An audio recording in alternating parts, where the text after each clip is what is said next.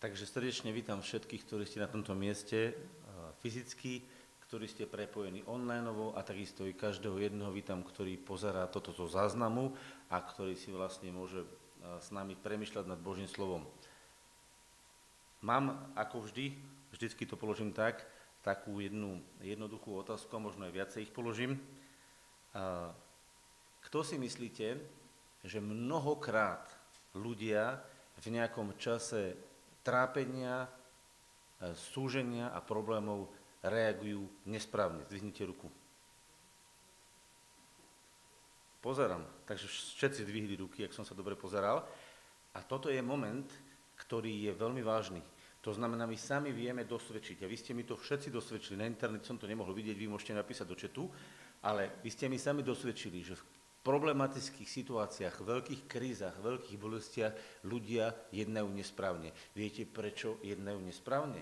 Pretože ich videnie, ich pochopenie veci je nesprávne.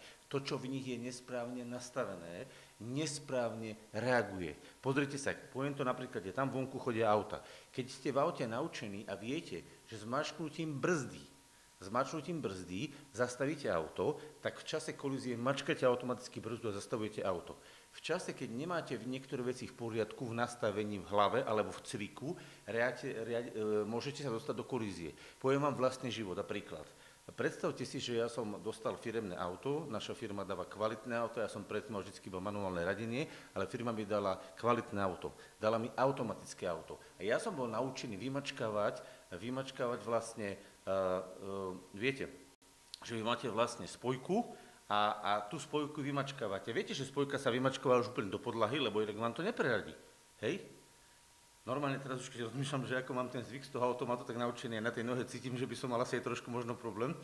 A počúvajte, ja som v tej chvíli bol naučený, nacvičený, že zmačknem spojku. A ja som sa na tom aute rozbiehal. Na parkovisku, nešiel som veľa, 20, 20 km, 15 som šiel možno, lebo som sa rozbiehal.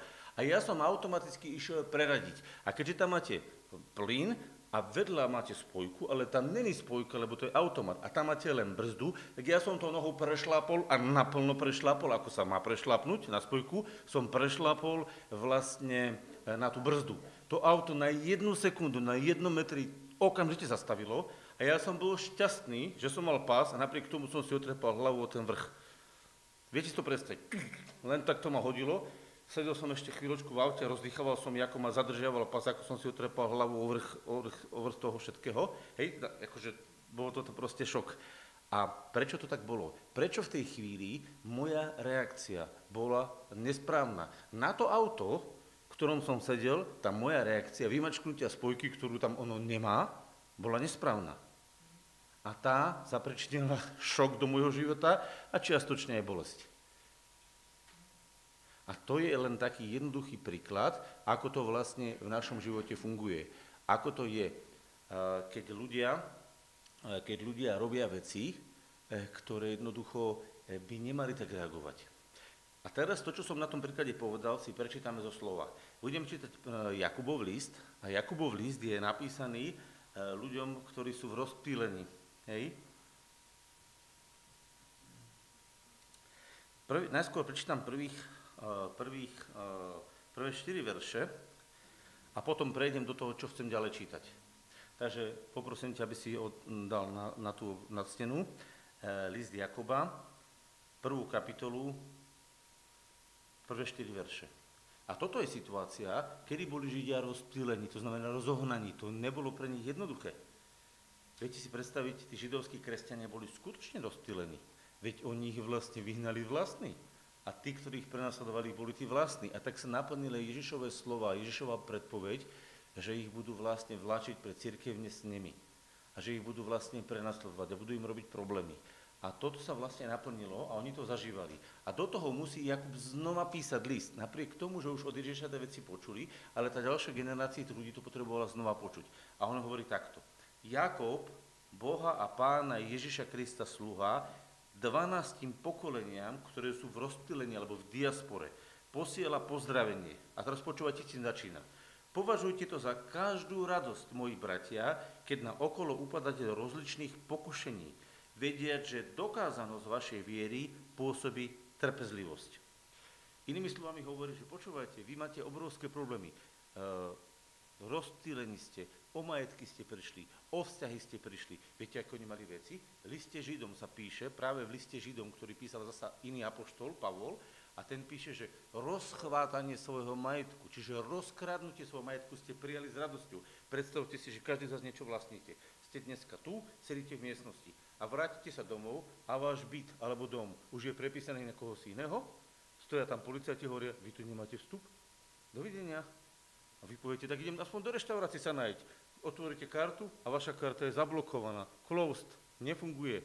Prídete do toho, že chcete ísť do nejakej komunity, hovoríte, no tak aspoň sadnem niekde, možno mi niekde dajú. Prídete na ulicu a povedia, chyťte ho, to je ten nepriateľ. Ako by ste sa cítili? Čo by vám behalo v hlave? Viete si predstaviť, čo by vám všetko prebehlo v hlave? To je niečo nepríjemné. A to je vlastne to, čo behalo v hlave im. Im to muselo prebehnúť. A tým ľuďom, ktorí boli uvedomelí a vedeli, že toto bolo Ježišom predpovedané, hovorí teraz tento brat a znova im pripomína, počúvajte, ja vám teraz pripomínam to, čo povedal pán pokladajte to za každú radosť, keď na okolo, keď to, čo sa deje okolo vás, vás dovádza do určitého čoho? Pokušenia. Akého pokušenia? Že sa proste nahneváte, že proste nebudete reagovať, ako by chcel Boh. Teraz, ako prísť k tomu pochopeniu? Ako to vlastne v tej hlave prebehne? Vnímate ten kontext, čo tu je napísaný? Tak sa poďme teraz pozrieť do, do uh, do 12. verša. Blahoslavený alebo šťastný muž. Blahoslavený muž, ktorý znáša pokušenia. Lebo keď bude skúsený a dokáže sa, dostane korunu života, ktorú pán zaslúbil tým, ktorí ho milujú. Šťastný muž, ktorý čo urobí s tým pokušením? Znesie ho. To znamená, on ho nepríjme do svojho života ako jeho súčasť bytosti, ako vnútro. To znamená, keď o tebe povedia, lebo niekto ťa bude odsudzovať, že si hlupák, alebo že si zákerak. A on ti to povie. Viete, to sa stane, niekto vám povie škaredé slovo. Stalo sa vám, že vám podľa niekto škaredé slovo. A vy ho príjmete a začnete nad tým uvažovať. Tak to ste ho nezniesli, to ste ho prijali a sa s tým vnútorne pasujete. Viete, aký bude výsledok? No buď mu to vrátite, alebo sa s tým budete musieť nejako vysporiadať. Zniesť to znamená, že si to necháte na seba položiť, ale nestane sa to súčasťou vašho života. Blahoslavený ten muž, blahoslavený ten človek, šťastný to človek, ktorý dokáže zniesť zlé veci a ktorý ich nepríjme ako súčasť svojho života. Prečo? A teraz počúvajte. Lebo keď bude skúsený a dokáže sa, dostane korunu života, čiže bude korunovaný Božím životom ktorý pán zaslúbil tým, ktorí ho milujú. A tu je dôležitá vec, a tu je kľúčik.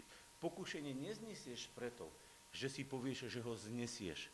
Lebo ono je tak nepríjemné a tak silné, že vždycky prevalí tvoju dušu, lebo ono je zraňujúce, ono je deprimujúce tvoju dušu, ono likviduje tvoju dušu, lebo na to je poslané. Rozumiete? Ten, ten útlak, to zlá vec, tá je poslaná preto, aby vás zničila, nie aby vás požehnala. Lebo ona nevychádza z vášho nebeského Otca. Ona vychádza zo zlého, ktorý vás tým zlom chce pohltiť a zničiť. Na to je poslaná. A preto musí byť protipól, ktorý stojí proti tejto veci, a to je Boh, ktorý je láskou, ktorá ťa chce vybudovať a dať ti život, koruna života znamená, že si korunovaný životom. To znamená, že si král v živote, že vieš v živote vládnuť, kráľovať. Ako? No takže príjmaš Božú lásku. A na to, aby si ty mohol zvíťaziť, musíš Boha milovať. Musíš si Boha zamilovať a vedieť, že od Boha pochádzajú len dobré veci. Lebo ak od Boha pochádzajú len dobré veci a ty ich od Neho príjmeš a necháš ich vo svojom živote rozmnožiť, tak to jeho dobro, to je tá jeho láska, ktorá v tvojom živote bude pôsobiť spôsobí silu, aby si zniesol pokušenie. Pokušenie sa neprekonáva tým, že viete, že príde, ale tým, že milujete Boha. A to je obrovský rozdiel. Mnohí ľudia si myslia, že pokušenie zvládnu vtedy, keď to pochopia a keď budú mať v hlave, že však ja to musím zniesť. No neznesie. Rozumiete? To keď si žena povie, že ja musím znieť, že môj muž mi bude neverný. Ale keď sa to stane, to neznesie. Ja som teraz trošku zažartujem, trošku to odľahčím. Videl som taký, taký mi poslali nedávno taký, taký obrazok, že jediný čas, keď žena prižmúri oko nad mužovou neverou. A bola tam žena, ktorá mala takto pušku a mala prižmúrené. Hej? Takže jediný čas, keď prižmúri oko nad mužovou neverou. Dobre miery, hej? A to je presne ten moment. Ona není totiž to postavená na to, aby bola zradená. Lebo človek není vytvorený pre zradu. Rozumiete? To vždycky boli. Napriek tomu, že ja som to nezažil a verím, že aj nezažijem, ale mnohí ľudia to zažili. Vždycky to boli. Tí, čo to zažili, tak asi to aj vedia lepšie precítiť ako ja, ale ten príklad som chcel povedať preto, aby sme si uvedomili v našom živote, že človek nebol vytvorený na to, aby do jeho života vstupovali zlé veci a aby on s nimi sa musel vysporiadať. A napriek tomu to každodenne v živote zažívame, pretože sme si vybrali strom poznania dobrého a zlého. Žiaľ nie my, ale naši pra, pra, pra, pra, neviem koľko je tam tých pra, rodičia, ktorí sa v živote rozhodli, že budú poznať strom dobrého a zlého. A preto ľudia poznajú dobré a zlé. A ľudia sú prirodzene nastavení na to dobré, lebo to dobré je vytvorené od Boha. A to zlé je k tomu pribalené ako balík, ktorý si ľudia vybrali. A preto vlastne do našho života prichádza úplne bežne zlé. My musíme počítať s tým, že sa v našom živote bude diať zlé, ale nesmieme byť na to nastavení, že to vyhľadávame, alebo že sa s tým stotožníme. Lebo stotožniť sa so zlom znamená, že sa stávaš súčasťou zla. Takže ja musím vedieť zniesť zlo. A teraz cítite a vnímate, aký je rozdiel medzi zniesť zlo a prijať zlo? To máte ako keď ste boli, e, teraz bolo také obdobie korony, keď ste boli e, ten, ktorý sa dostával do styku s koronou, bol ošetrený nejakým oblečením, bol skafandrou, a ten, kto dostal koronu. Je veľký rozdiel medzi tým, kto dostane korunu a korona sa stala súčasťou jeho života a mal katastrofu, alebo tým, kto prichádzal do styku s koronou a bol proti nej imunný. To je veľký rozdiel. Myslím teraz ochránený, že ho neprijal. A teraz prosím vás, otvorme list Korintianom, druhý list Korintianom, prvú kapitolu a Pavol tam píše jedno zaujímavé, jeden zaujímavé slovo a potom budeme pokračovať, hej, v tomto. Takže otvorme si list Korintianom, druhý list Korintianom, ja to tiež naklikám, a prvá kapitola. A budeme čítať od tretieho verša. Tak. Požehnaný Boh a Otec nášho pána Ježiša Krista. Otec milosrdenstiev a Boh každého potešenia. Pozrite sa, ako je definovaný náš, náš, náš Boh. Požehnaný Boh, to znamená, že On je vlastne plný každého druhu požehnania. Požehnaný znamená, že On je vlastne tým naplnený. On je naplnený požehnaním. A potom, Otec milosrdenstiev, to znamená, že pôvodca tej nezaslúženej lásky, ktorá prichádza k človeku.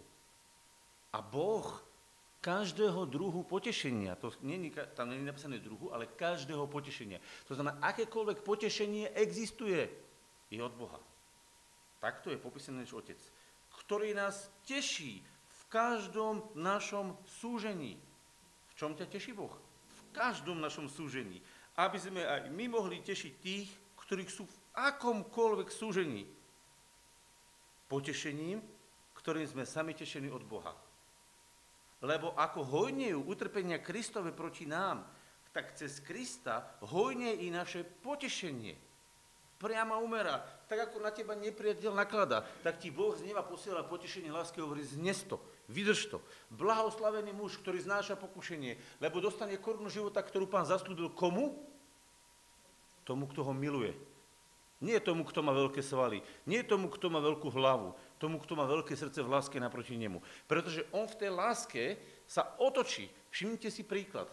Keď dieťa, ktoré sa narodí, je odkojené na prstníkoch matky a tá matka k ňu má dobrý vzťah, ono je malinké a ono má jednu vec. Vždycky, keď nastane akýkoľvek problém, automaticky sa otača k matke a ani nevie, či matka vie riešenie, ono sa prirodzene otača, lebo láska nie je rozum, nie je vedomosť. Emócia lásky, ktorú má od nej navnímanú, ho otača k nej. Prestane to vtedy, keď by tá matka niekoľkokrát po sebe urobila zradu, ubližila mu a, a poškodila mu. A vtedy ono bude rozsudzovať, či tú matku má osloviť alebo nie. Ale čím je menšie, tým je spontánnejšie a tým sa viac otačak máme. A preto existuje taký príbeh, a sa mi to páčilo, že, že deti sa pýtajú 9 krát, že kde je mama. A jedenkrát sa pýtajú, že oco, že čo, že kde je tá mama. 9 krát sa pýtajú, že kde je mama. A jedenkrát sa pýtajú tatka, tatko, tatko, chceme sa ťa niečo spýtať, že čo, kde je tá mama. Hej? To je realita. To je odpozorované zo života. Hej? To neznamená to, že otec by bol zlý. To len znamená, že oni majú na začiatku, lebo sú odkorení na tých prstníkoch tej matky, oni sú naviazaní na tú mamu na začiatku. A neskôr si trošku viacej uvedomuje otca, ale tú prvú úlohu zohrá mama. Materstvo je ženská vec. A to je veľmi vážne. A keď si to zoberiete, tak vlastne tento vzťah lásky spôsobuje to, že sa človek otáča na základe lásky. A rovnako to človek robí aj s Bohom. Keď miluje Boha, on sa automaticky otáča k Bohu. Ak sa v problémoch neotáčaš k Bohu, automaticky preskúmaj, do, do akej miery ľúbiš Boha. Do akej miery ho naozaj miluješ. Pretože ho naozaj miluješ. Viete, niekomu nastane problém. A viete, čo urobí? Ide sa opiť. Niekomu nastane problém. A ide čo? Ide si užívať so ženami Nekomu nastane problém a ide, ja neviem, chytať ryby. Viete, prečo to urobí? Pretože v tej veci je dominantný vzťah. Takže ak ti nastane problém a máš chuť robiť niečo nesprávne, niečo, čo je, máš dominantný vzťah s tou vecou, ak máš dominantný, silný, hlboký vzťah k Bohu, lebo ho miluješ, akýkoľvek problém v tvojom živote nastane, automaticky, úplne spontánne sa otáčaš Bohu a hovoríš, páne, pozri sa, čo sa tu deje. Čo s tým mám robiť? v tej chvíli prichádza od Krista potešenie a povzbudenie. Boh každého potešenia ťa potešuje a ukazuje ti, čo máš to vecou urobiť. To sú veci, ktoré prichádzajú zlé do tvojho života. A nebojte sa, nemusí, ja už za chvíľočku budem končiť, to bude rýchlo prejdené, takže stíhate. Nevadí, dobre, to stihnete, však ak ja budem za chvíľočku aj tak končiť. Ja len vysvetľujem na tejto veci. Ja viem, že to vyzerá, že ešte dlho nebudem končiť, ale nebojte sa, budem. E, počúvajte, e, tá vec, ktorou chcem pokračovať teraz je to, že ak nastane táto situácia, že vy sa otočíte automaticky k Bohu, tak vy ste vlastne potvrdili, že ste blahoslavený človek. Viete, kto je blahoslavený človek? Ten, kto naozaj miluje Boha. Ten je preplnený šťastím. A keď nastane problém, on vie, že mu problém neposlal Boh, ale že mu ho poslal zlý, lebo zo zla pochádza zlo a z dobra pochádza dobro. A teraz on mu ho pomôže vyriešiť. A toto je situácia, kedy sa rozmnožujú utrpenia, ktoré ste vy nezavinili a prichádzajú do vášho života ako zlo zvonku. Toto je jedna forma utrpenia, ktorá spôsobená je s tým, že vás niekto nenávidí, s tým, že niekto proste robí vám zle, s tým, že niektoré veci zlé sa udejú. A potom existuje ešte zvláštna forma utrpenia, ktorá je samostatná kapitola, nemôžem to teraz rozoberať, a to je utrpenie, ktoré pochádza z našeho vlastného hriechu. A to je vážne, lebo tam už nie sú ostatní vinici, a tam sme my vinici.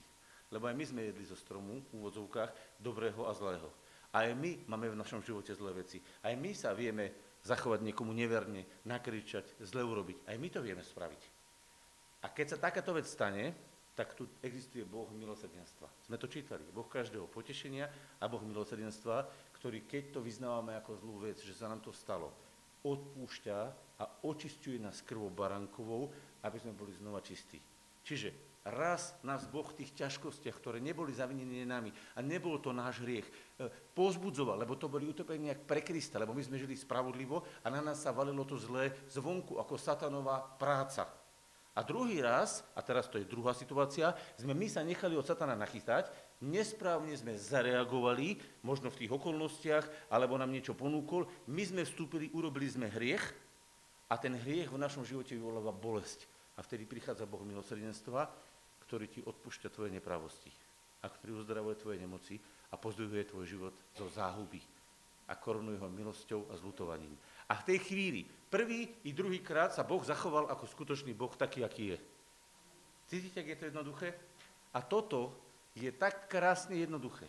Ale predsa je to tak často pokrivené v mysloch kresťanov, pretože tá obľúbená veta, už som minule citoval, koho Boh miluje, toho kryškom naštevuje. Pamätajte si, Boh nikoho nepotrebuje kryškom naštevovať. Boh používa zlé veci preto, aby nás zdokonalil, to znamená, naučil nás jeho mocou ich prekonať.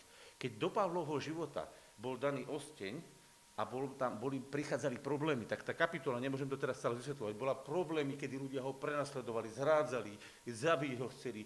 No proste tam sa 40 Židov zaklialo, že nebude jesť ani piť. Viete si predstaviť, že 40 ľudí schopných sa zariekne, že ani nebude jesť, ani nebude piť. Viete si predstaviť, že oni fakt boli hladní a smední a povedali, nebudeme až pokiaľ ho nezabijeme. To bolo tak silné zarieknutie na vraždu. A takáto grupa ľudí vás chce zabiť. Halo, to není vôbec sranda. A v tejto situácii títo ľudia chceli to zle urobiť. A Pavol musel vedieť jednu vec, že Boh bude stať pri ňom a že ho jednoducho bude podporovať.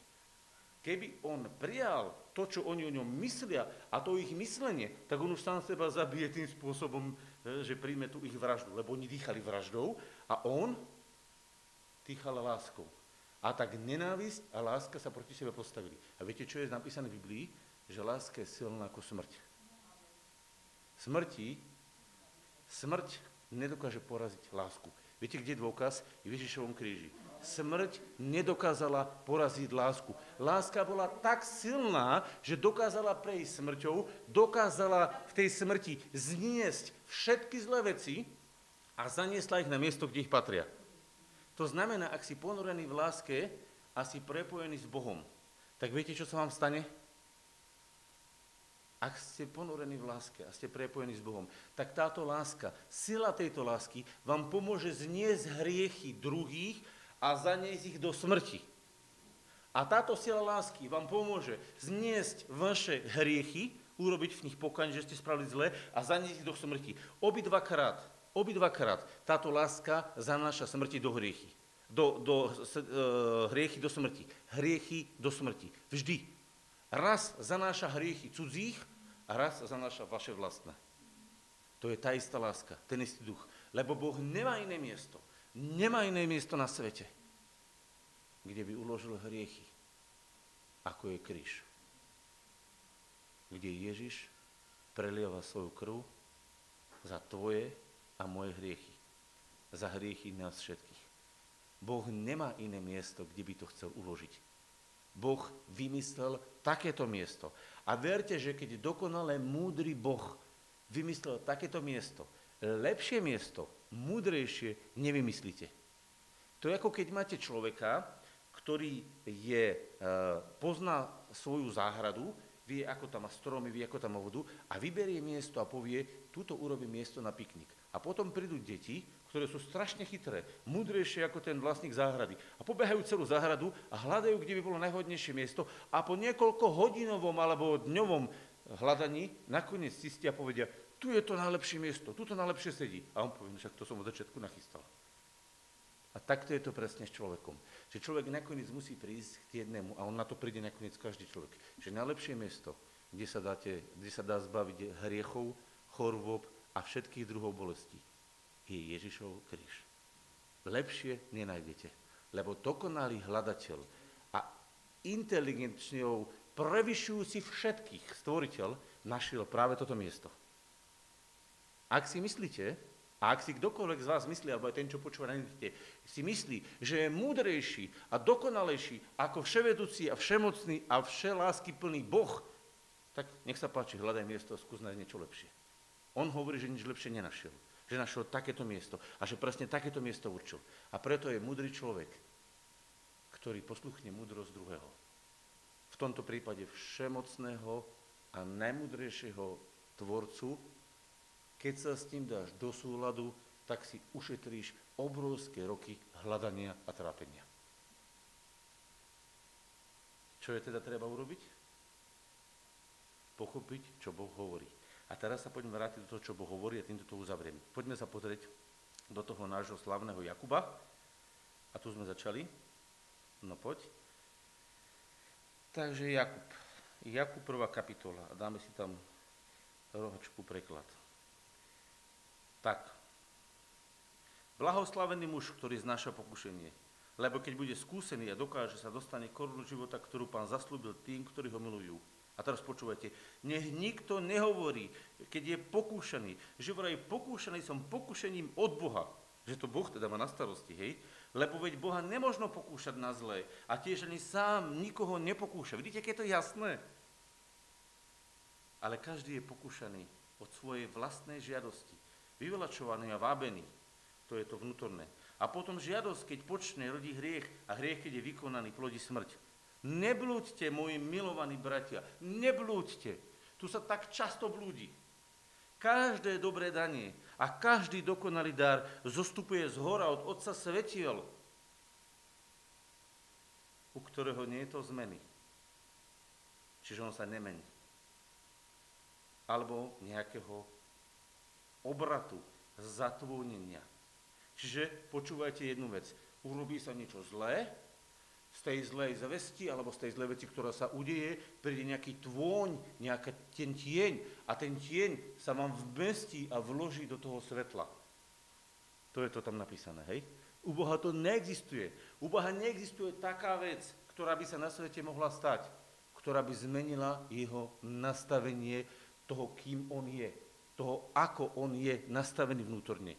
On s každou zlou vecou sa vie vysporiadať aj spravodlivo, aj láskavo, aj múdre. Vždy je jeho rozhodnutie len dobré. Pretože keby to bolo inak, Boh by nemohol byť Bohom sudcom. Nemohol by byť, lebo by nevedel rozsúdiť. A on je dokonalým sudcom, pretože v ňom je to tak. A čo sa nám snaží e, nepriateľ do našich myslí doniesť? V čom často blúdime? Že keď my vidíme ľudí, ktorí sú dobrí, ale v určitej fáze života zlyhávajú, lebo okolnosti ich dovedú do zlyhania, tak my si uvedomujeme niekde podvedome, že predsa každý môže zlyhať, každý môže dať nejakú zlú radu, každý sa môže zle zachovať. Aj ja, aj ty. Je to tak? Kto si myslíte, že môžete zlyhať? Zvinite ruku.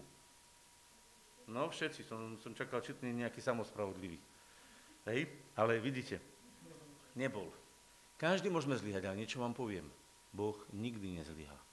Boh nikdy neurobí chybu. On sa nikdy nerozhodne. Prečo? Pretože tu je napísané, že on neurobí obrad na základe nejakého tieňu, nejakého zatvonenia, nejakého chýru zlej veci. On nerobí na základe toho obraty. My robíme obraty, keď je toho utrpenia veľa. My robíme zmeny vo svojej mysli. Boh nemusí robiť zmeny. On vidí jasne. A jedno nám hovorí. Chcem, aby ste to vedeli. A preto vám to dneska čítam. Boh nám vlastne hovorí. Chcem, aby si vedel, že ja nikdy nemením svoju podstatu. Ja som ten istý včera, som ten istý dnes a budem ten istý na veky. Boh, ktorý je zdrojom každého druhu dobra, každého druhu potešenia, každého druhu milosrdenstva, pretože toto je Božia charakteristická vlastnosť. A Boh dokáže každú zlú vec rozpoznať a každú zlú vec odsúdiť. A na to, aby si nemusel roky hľadať miesto, kde ich treba odsúdiť, ti Boh ponúka zväzť Evanília a hovorí ti, odsúdi v Ježišovom kríži. Tam som ich odsudil ja. A tam som zabil na mojom barankovi, Ježišovi Kristovi, každý hriech, každú chorobu a každú bolesť. A keď to príjmeš, bude to platiť aj pre teba. A keď to nepríjmeš, hľadaj celý život. Aj tak lepšie miesto nenájdeš. Lebo lepšie miesto nie je. A preto našou vecou je toto porozumieť a dospieť k tomu, že Boh chcúc splodil nás slovom pravdy, aby sme boli akousi prvotinou jeho stvorenia. Akým si niečím prvým, ktoré vie, že Boh je dobrý vždy a všade a vo všetkom. A keď to uveríš, už nikdy viac neuveríš tomu bludu, ktorý sa dneska rozpráva, že koho Boh miluje, toho kryškom naštevuje že v tvojom živote prichádza zle zvonku, alebo že prichádza e, v tvojom živote zle z mm, e, toho, že ty si sa nechal na niečo naviesť. To sú dva druhy zla. Jeden je vonku nezávislý, ktorý... Toto je moje či niekoho? To nie je moje, že? Dobre, to nie je moje. Čiže nenáhodou nezvoní. Počúvajte, funguje to tak, že e, keď prichádza do tvojho života zlo, tak budeš vedieť rozpoznať, že buď tej veci robíš to, čo ti Boh kázal a to zlo prichádza len ako opozícia proti tomu dobru, ktoré rozširuješ a vtedy si povinný ho len zniesť. A povedať, Bože, teraz ma naplň, zmocni ma a pomôž mi ho zniesť. Poviem na to konkrétny príklad. Jedného brata zavreli za to, že miloval Boha. Robil naozaj dobré a krásne veci. A zavreli ho do väzenia a robili mu úplne zlo. Také, že to nebolo až možné. Jak on vstúpil do toho väzenia, tak povedal, že tu, on to je jeho svedectvo, že tú väzenskú miestnosť, tú špinavú, smradlavú miestnosť naplnila taká Božia láska, že on bol ako v raji, že ešte sa v živote lepšie nemal. A oni sa na neho pozerali, že čo bude robiť. Keďže oni to nevedeli, čo sa dialo, on sa mal tak dobre Bohom potešený, že nakoniec ho museli prepustiť ako posadnutého Bohom. A dali mu diagnozu, že on je posadnutý Bohom a prepustili, lebo sa s ním nedalo nič robiť. Lebo Boh ho podporil. Rozumiete? Toto je to, keď on trpel bez viny. A potom je tá druhá fáza, ktorej hovorím, a to je utrpenie, eh, ktoré spôsobujeme tým, že my príjmeme pokušenie, stotožníme sa s tým pokušením a začneme buď nadávať, alebo sa hnevať, alebo zoberieme krivé oko na Boha a v tej chvíli, však on za to môže predsa nie, a v tej chvíli sme zhrešili. A v tej chvíli, keď zhrešíme, dávame satanovi právo cez ten hriech, aby udrel do nášho života a on nám ubliží. Pretože Satan je vrah a on chce zabíjať tvoju dušu. A vtedy, keď si zranený a zničený, môžeš v tom ostať žiť, alebo môžeš zavolať Ježiš, zachraň ma.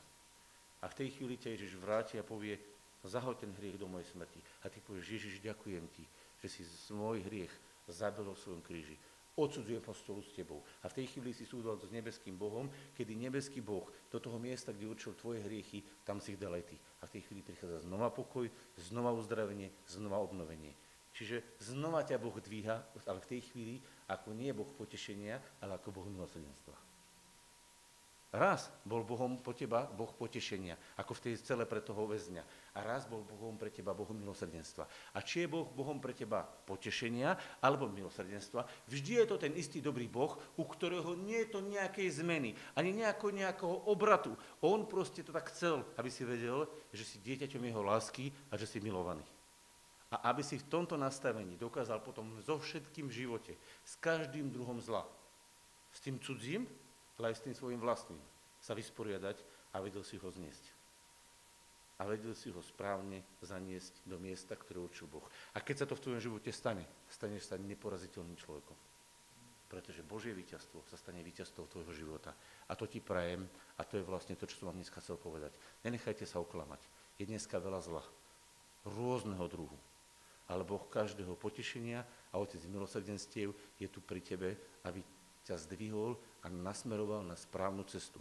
Aby si sa stal prvočinou, niečím krásnym a prvým v jeho stvorením. Totiž to stvorením, ktoré rozpráva vedome, zjavuje jeho slavu milosrdenstva, jeho slavu dobra. Lebo na to ťa Boh stvoril. A toto, keď sa ti podarí, tak to finále, to finále prichádza. A moja otázka pre vás je, kto chcete byť dieťaťom, ktoré je prvočinou Božej lásky zjavenej na svete? Zvinite ruku. A o tom toto je. Som rád, že ste zdvihli všetci. O tom toto je. Lebo ak sa na toto nastavíš, tak si vyhral svoj život. A nezáleží na tom, čo sa stane okolo teba a dokonca ani na tom, že ty niekedy sa sám potkneš. Pretože vieš, akého máš otca. A nikdy nezabudneš na to, že tvoj otec je Bohom potešenia a Bohom milosrdenstva. A to každého druhu. A to je každý druh požehnania, ktorý ti Boh vstúpil do tvojho života. Amen.